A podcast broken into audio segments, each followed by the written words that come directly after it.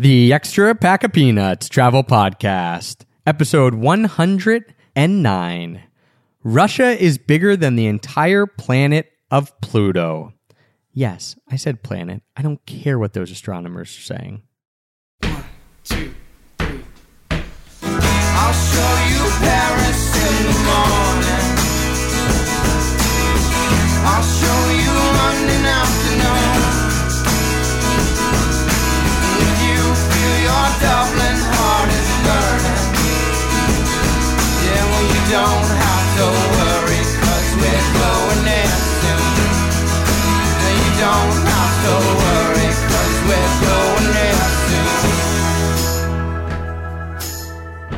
Hello, travel nerds, and welcome to the Extra Pack of Peanuts Travel Podcast, the show that teaches you how to travel more while spending less. I'm your host, Travis Sherry, and today I'm coming to you from Chiang Mai, Thailand. And today's episode is part two of my interview with Steve and Vali, authors of one of my favorite travel books of all time, The Ridiculous Race. And if you haven't listened to part one, you can, of course, get that on iTunes. You can get that on Stitcher. However you listen to the podcast, it's also linked up at extrapackofpeanuts.com slash pods. And if you did miss part one, you're going to want to listen to that because they did some really cool stuff in part one. They revealed how they got a book deal before even taking the trip, which is a story that isn't revealed in the book itself, which I had no idea how it happened. And it's very, very funny and very cool and very unique. So you'll want to hear that. They discussed how they came up with their crazy idea to race around the world, as well as where they were when they came up with their crazy idea. And they talk about their travel styles, which are completely opposite from each other and make for some very, very interesting reading during the ridiculous race. So if you haven't listened to part one, you want to check that out. Today, part two is just as funny as part one. We're going to delve into some of their most surprising experiences. We're going to talk about the ridiculous race, whether it was a race or not, you know, what the prize was at the end and all types of good stuff. But before we get to that, I just want to remind you guys today is the very last day, if you're listening to this live, Friday, November 14th, to register for the last session of Frequent Flyer Bootcamp in 2014. We will not be running again in the rest of 2014, and it is filling up quick. We only allow 30 people to register to make sure we keep small groups and that is filling up. So if you're interested, head on over to extrapackofpeanuts.com slash FF bootcamp. And if you're someone who, like me three years ago, thinks I want to travel more, but it's just too expensive, I was in that exact same boat as I mentioned three years ago, then bootcamp is really tailor made for you. I'm going to teach you all the secrets that I use to literally fly around the world the last three years for under a hundred dollars a plane ticket. And all of that is done by travel hacking, by using frequent flyer miles, by using all these loopholes that I've learned over the last three years. So if you want to travel more and money is an obstacle, frequent flyer bootcamp is made for you. We've had over a hundred students go through the course and the trips they are taking are absolutely crazy. People are booking around the world tickets. People are doing these dream vacations for under a hundred dollars. So if that interests you, Again, extrapackofpeanuts.com slash FF bootcamp. Make sure you use that link because I have made a special audio file just for podcast listeners because I know you like the audio format. So I've thrown together a really cool special audio file just for you guys. The only way you can get it is if you sign up for bootcamp through that link. So extrapackofpeanuts.com slash FF bootcamp. And I look forward to whipping some of you into frequent flyer shape. Now, let's head right into part two of my interview with Steve and Vali.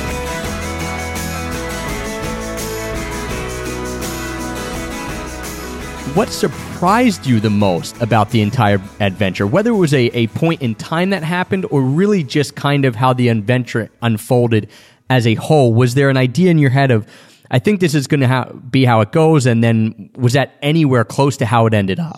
Wow, that's a that's a very good question. I, I think the thing that surprised me the most was it was way more doable than I thought it was. I think it was not nearly. I thought I was going to end up in the middle of nowhere and I wasn't going to know how to get toothpaste. No one was going to know English. I was not going to be able to communicate complicated thoughts to people. And even when I was in places where no one spoke English, it was really easy to communicate. It was really easy to communicate. It was really easy to get stuff done.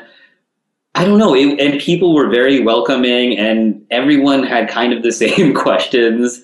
Traveling was way less scary than I thought it was going to be. a lot of things that happen were surprising or weird in one way or another. Like you, you're constantly updating your expectations. Uh, They're always changing. If you're in, like every every second, you're changing what you thought was going to happen, which is cool and that's exciting. I'll just like a story comes to mind that is I tell the story in the book was like I was in Italy and I knew that I my my grandfather's family was born in this like particular village in the middle of nowhere in Italy. And so I was like, okay, I'll go to that village with, with, with a note in Italian that explains like, okay, my grandfather is from this town. I can't speak Italian at all, but somebody wrote wrote this information down on a note for me, and I went to the village and started handing the note around.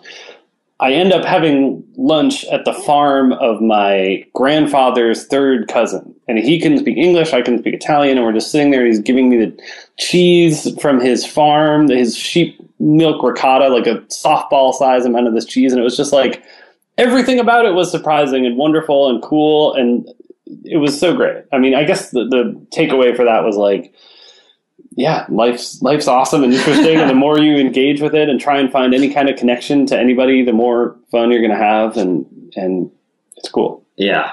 I guess more interesting stuff happened than I expected would happen during this trip. I Hmm, thought we yeah. would do a hundred things and one of them would be interesting. And I think it was probably more like 15. Actually, I would say most of the stuff that I thought would be interesting was not. That's who really good cared. No one cares, and stuff that just sort of randomly occurred or that I like happened because I was being slightly open minded or whatever was cool. What What is one of the things that you thought would be interesting? If you can pinpoint one of like, oh, I think this is going to make for a great thing in the book, and then it kind of was a dud, or maybe it didn't even make it into the book because you gave us one that you thought would, you know, the the town in Italy, like that was unexpected and was a really cool story and a lot cooler than you thought. What was kind of a dud? Trans Siberian Railroad. I wouldn't say it's a dud. It's awesome, cool thing. But I, I had this fantasy in my mind of how great the Trans Siberian Railroad is. What a wonderful, wild adventure. But you're just on a train and you're looking out the window, and the landscape out the window is insane and interesting. And it's a very cool thing. If you have the opportunity to do it, I recommend doing it. But the, romantic idea I had in my head about this train, it was fine. But compare that to I get to Moscow and I hear about these kids at like the University of Technology who are collecting Soviet era arcade games. That's like their hobby. And I went to go find these kids and I found them and they, they could barely speak English, but like that was so much more interesting and engaging than the like dreamy 19th century idea of riding this cool train. Yeah, I think so. yeah. I remember thinking Shanghai was going to be so fascinating. It's this this big important city, and I got there, and it is great. But the minute I got there, I thought, I don't know what I'm going to say here. At that point, it was towards the end of the trip, so I was very aware of the limitations of what I understood in any place. So I knew I was not going to be able to say anything interesting about Shanghai. And I was walking around, and I felt like everything to be said had been said, and it was very hard for me to like kind of get lost and have some sort of weird experience. Whereas one night in Brazil, I remember just walking down the street and some dude yelled at me from a bar, and I ended up just drinking with this Brazilian like gang of graffiti teenagers all night, and that was one of the best nights of my entire life. It sounds like the moral here for both of us might be that like people are more interesting than anything else. That's true. You know, like like if you go to a place, it's only going to be as interesting if you can like engage with a person or somehow just be involved with it. Yeah. Is there any physical place you saw that was more moving than you expected? I mean, seeing like whales in the Pacific, that's pretty. That was pretty cool. People in Wales.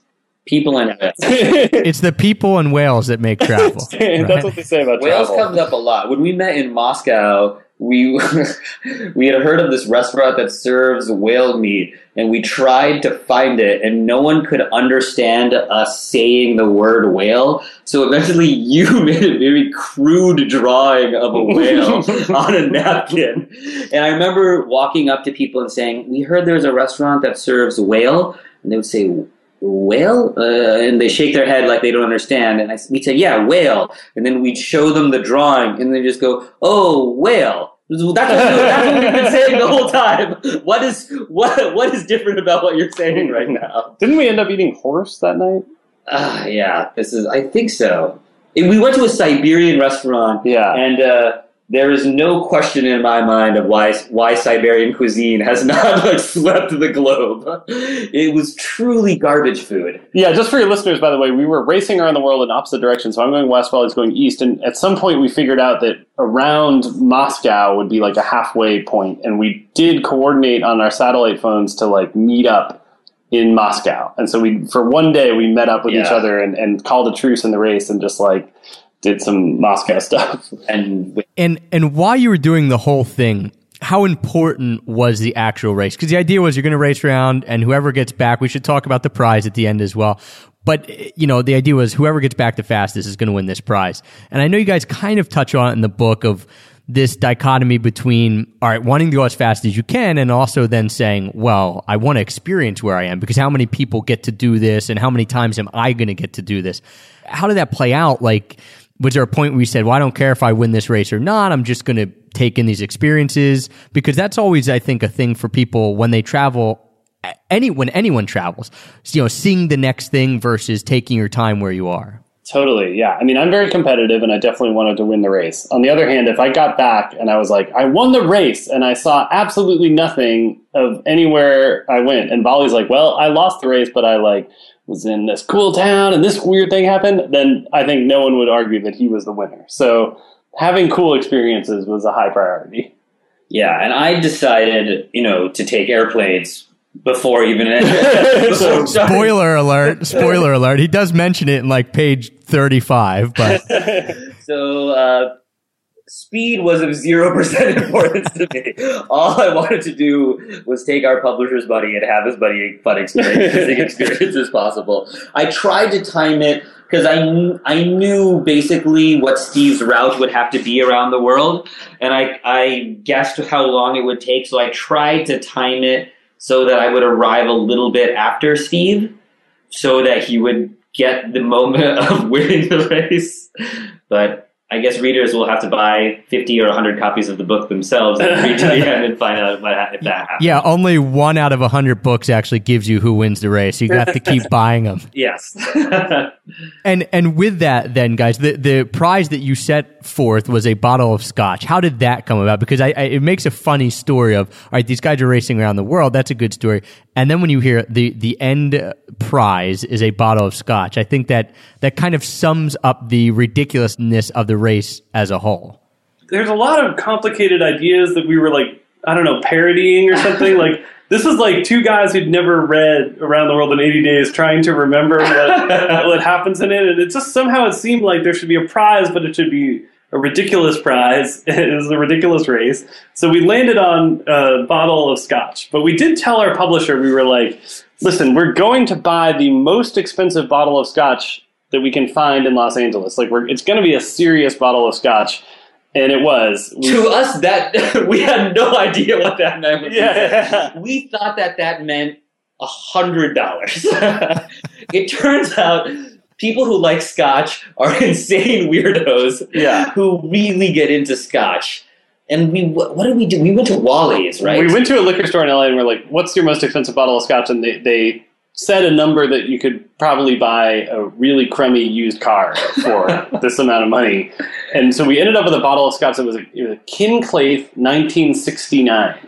Right? Yeah. They don't even make it anymore. It was in some uh, signatory bottle dip. I remember there was 20 minutes of us sitting in the liquor store thinking, what are we doing? We can't Yeah. buy this bottle of scotch. I still That's feel some shame about it. It's, horrifying. But on the other hand, it felt like we were contractually obligated to do so. yeah.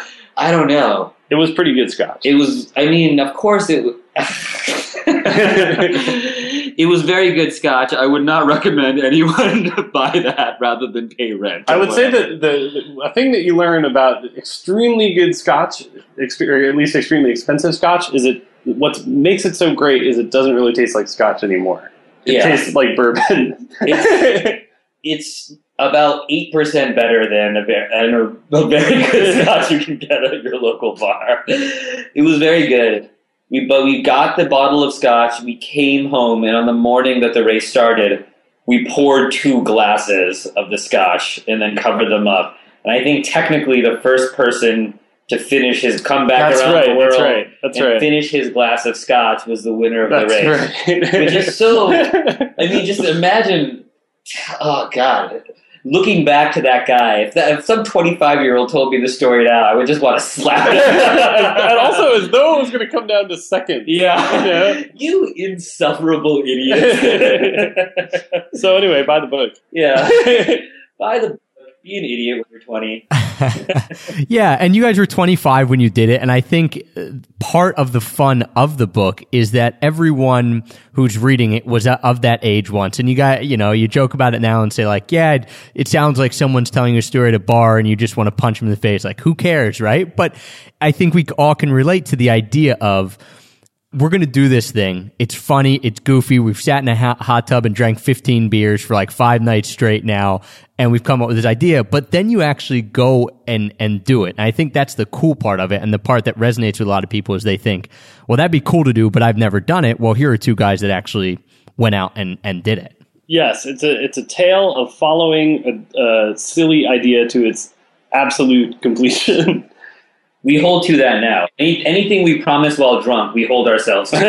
it's, the- it's the principle of life. Uh, a good lesson in life. yeah.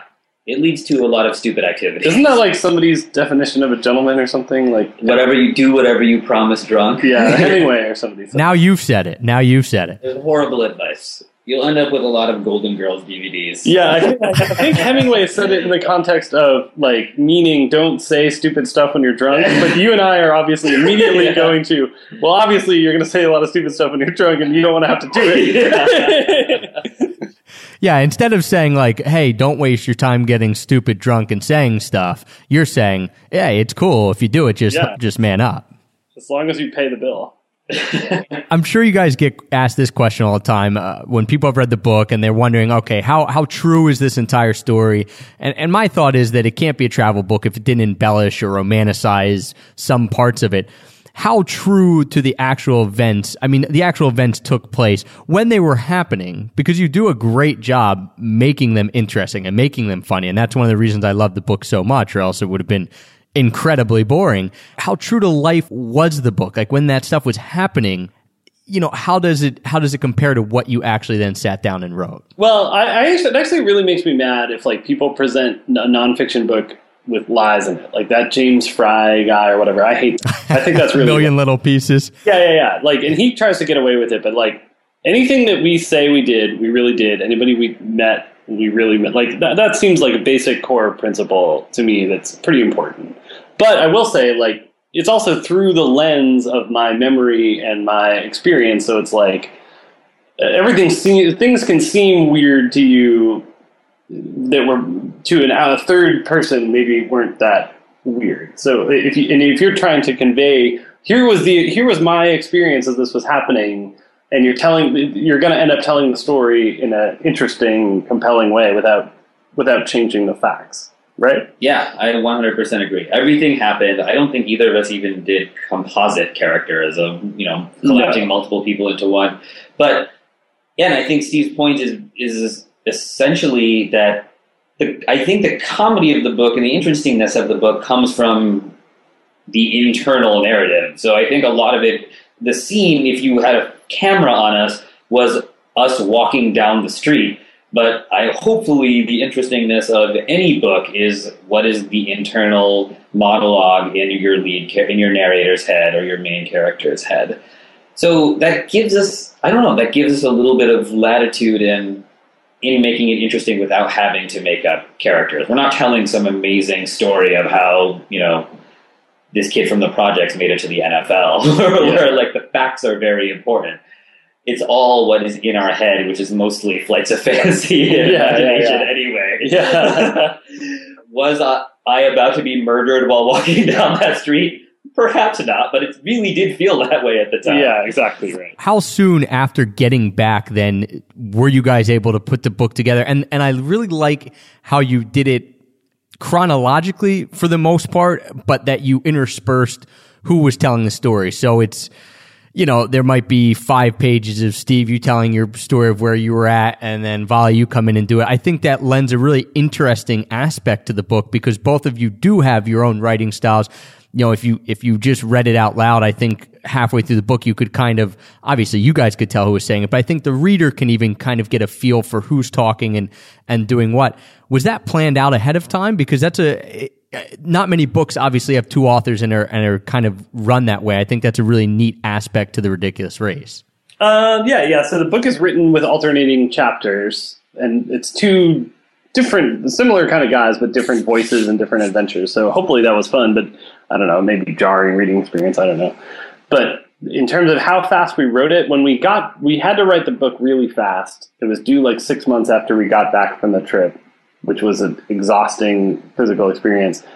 Luckily, a miracle occurred at that time, which is the writers of television and film went on strike.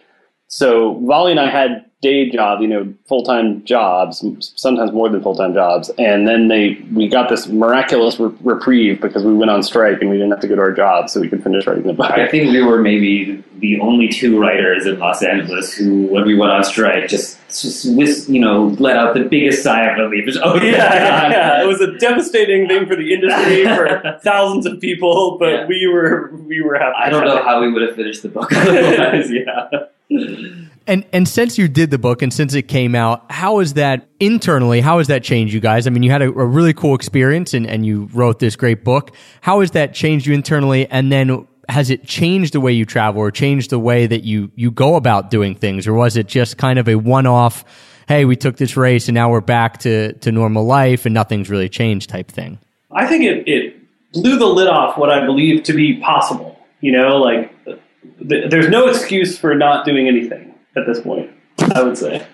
Yeah, there's definitely that. I also have a the larger lesson from the book to me was there's parts of the the character that I was writing as and the idea that I did not like in the end of the day, and I feel like I'm mostly informed in my job by what I consider to be the failures of the book in my part of the book. And what didn't work, I think, made me more thoughtful about about writing and traveling and thinking about the world.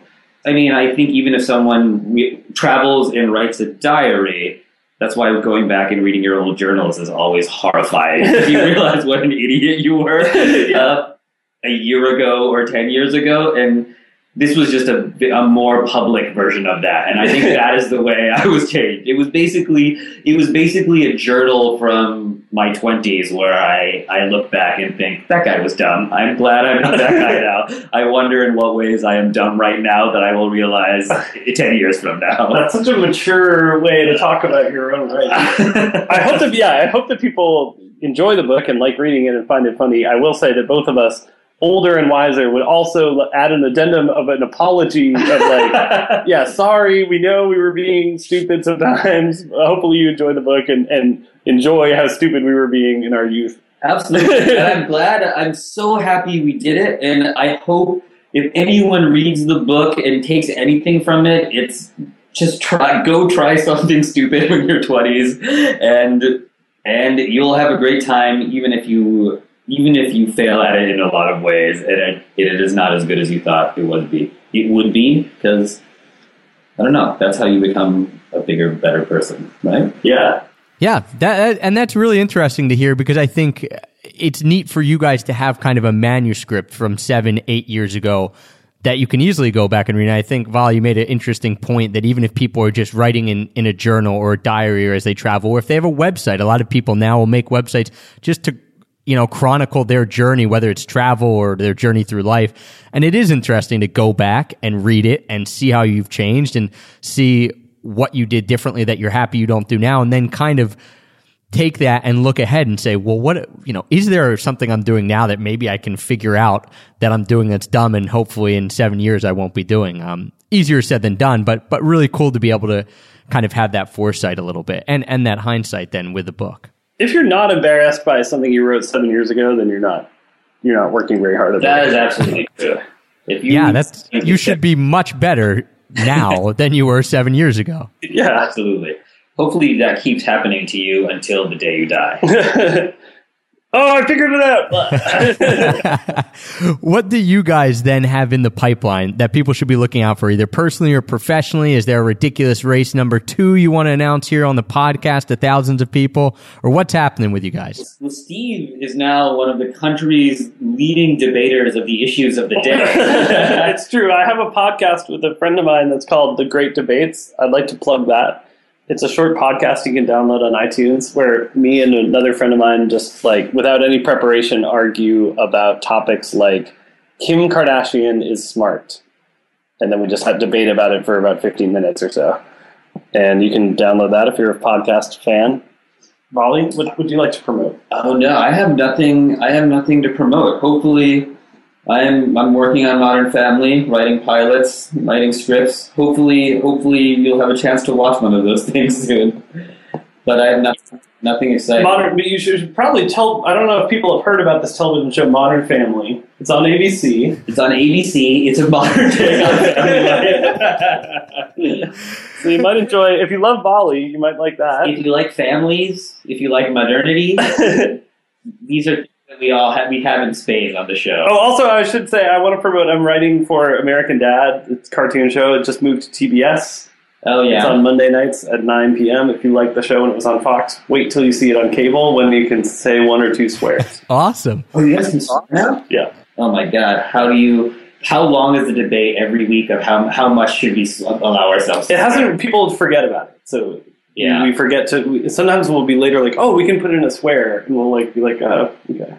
I use the word in my episode, which I thought Okay. is a good, funny word that you can't say on network. television. That is good. That is good because proper swearing feels like cheating a little. Totally. Yeah, I think I think you guys are all disciplined enough not to do that. Yeah. Awesome. Say swearing for for live jokes. Yeah.